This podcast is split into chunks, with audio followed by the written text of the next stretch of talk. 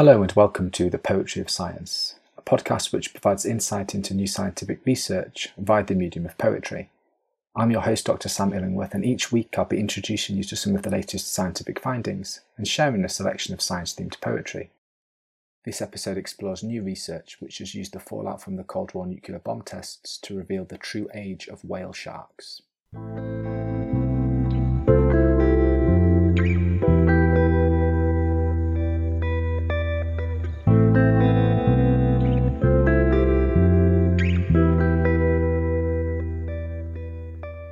Ageless giants glide beneath the waves, their stunted snouts sagging coyly at the impertinence of our horology. Careless in its caudacity, one swims too close to shore. Shallow waters, now shallow grave, with aged secrets ripe for reaping. Peeling back the skin to reveal rivulets of cartilage that glisten like honey, we count rings as pairs and singlets, counting off their years with chronometric precision. The scars of our past lie buried in each vertebra. Percolating through the brine, these cold, neglected sins leave grubby fingerprints that fade with time, buried memories revealing more than we could ever wish to see. This poem is inspired by research published in Frontiers in Marine Science which has used the radioactive legacy of the Cold War arms race to solve a mystery about the world's largest fish. Whale sharks grow up to 12 metres in length and are also thought to live very long lives, but measuring their exact age can be difficult because, like all sharks, they lack the bony structure, otoliths, that are usually used to assess the age of other fish. The age of whale sharks is instead estimated by counting the number of distinct bands that grow on their vertebrae like the rings of a tree trunk. However, until now it has not been clear whether new growth rings occur every year or every six months. In this new study, researchers have used the fallout from nuclear weapons testing to better understand the frequency with which these growth rings are formed. During the 1950s and 1960s, many countries conducted tests of nuclear weapons as part of the Cold War. One powerful result of these blasts was the temporary atmospheric doubling of an isotope called carbon 14, a naturally occurring radioactive element that is often used by archaeologists and historians to date ancient artifacts. However, it is also a byproduct of nuclear explosions, and the fallout from the Cold War tests saturated first the air and then the oceans.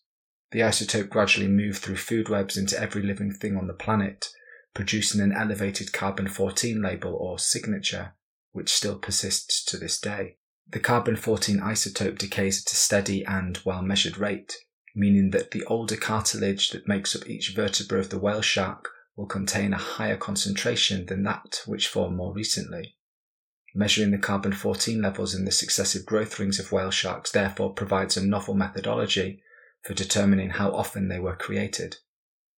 Using bomb radiocarbon data, the researchers in this study measured the carbon 14 levels in the growth rings of two long dead whale sharks stored in Pakistan and Taiwan. Measuring the radioisotope levels in successive growth rings allowed a clear determination of how often they were created and thus the age of the animal. Doing so has revealed that one growth ring is definitely deposited every year and not every six months, thereby helping researchers to better determine the exact age and longevity of these giants of the sea. Now that you've heard the science, let me read the poem to you again. Ageless giants glide beneath the waves, their stunted snouts sagging coyly at the impertinence of our horology. Careless in its caudacity, one swims too close to shore, shallow waters now shallow grave, with aged secrets ripe for reaping peeling back the skin to reveal rivulets of cartilage that glisten like honey.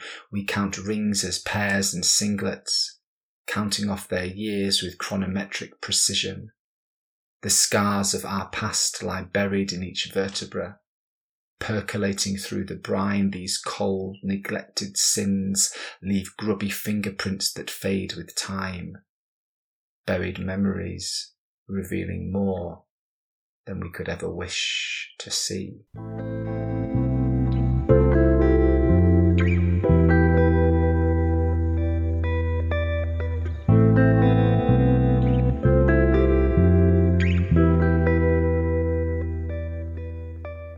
In this section of the podcast, I like to share a poem written by another poet on a topic related to the science that has been discussed so far.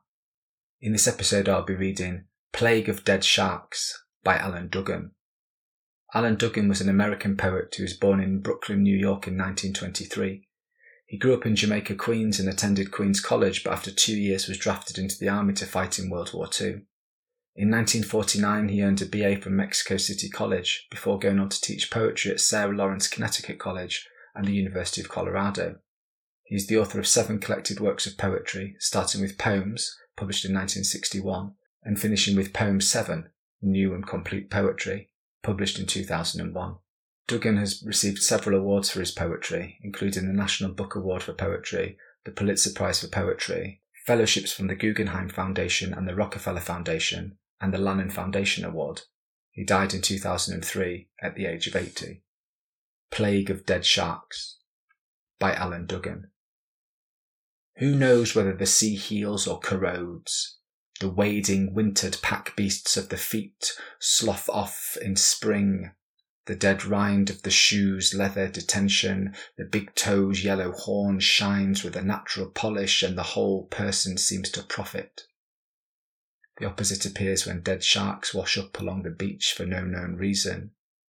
What is more built for winning than the swept back teeth water finished fins and pure bad eyes these old efficient forms of appetite are dressed in. Yet it looks as if the sea digested what it wished of them with viral ease and threw up what was left to stink and dry.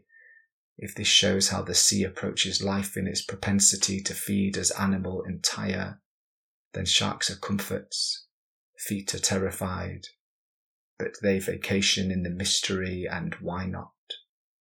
Who knows whether the sea heals or corrodes?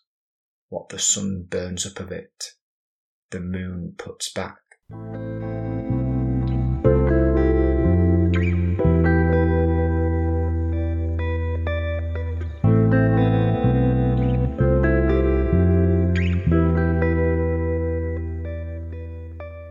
Thank you for listening to the Poetry of Science. If you want to find out more about the scientific study featured in this episode, or read any of the poems in full, then please visit the show notes at scipoetry.podbean.com. That's scipoetry.podbean.com, where you can also find out how to get in touch with any questions or comments you might have. Thanks for listening.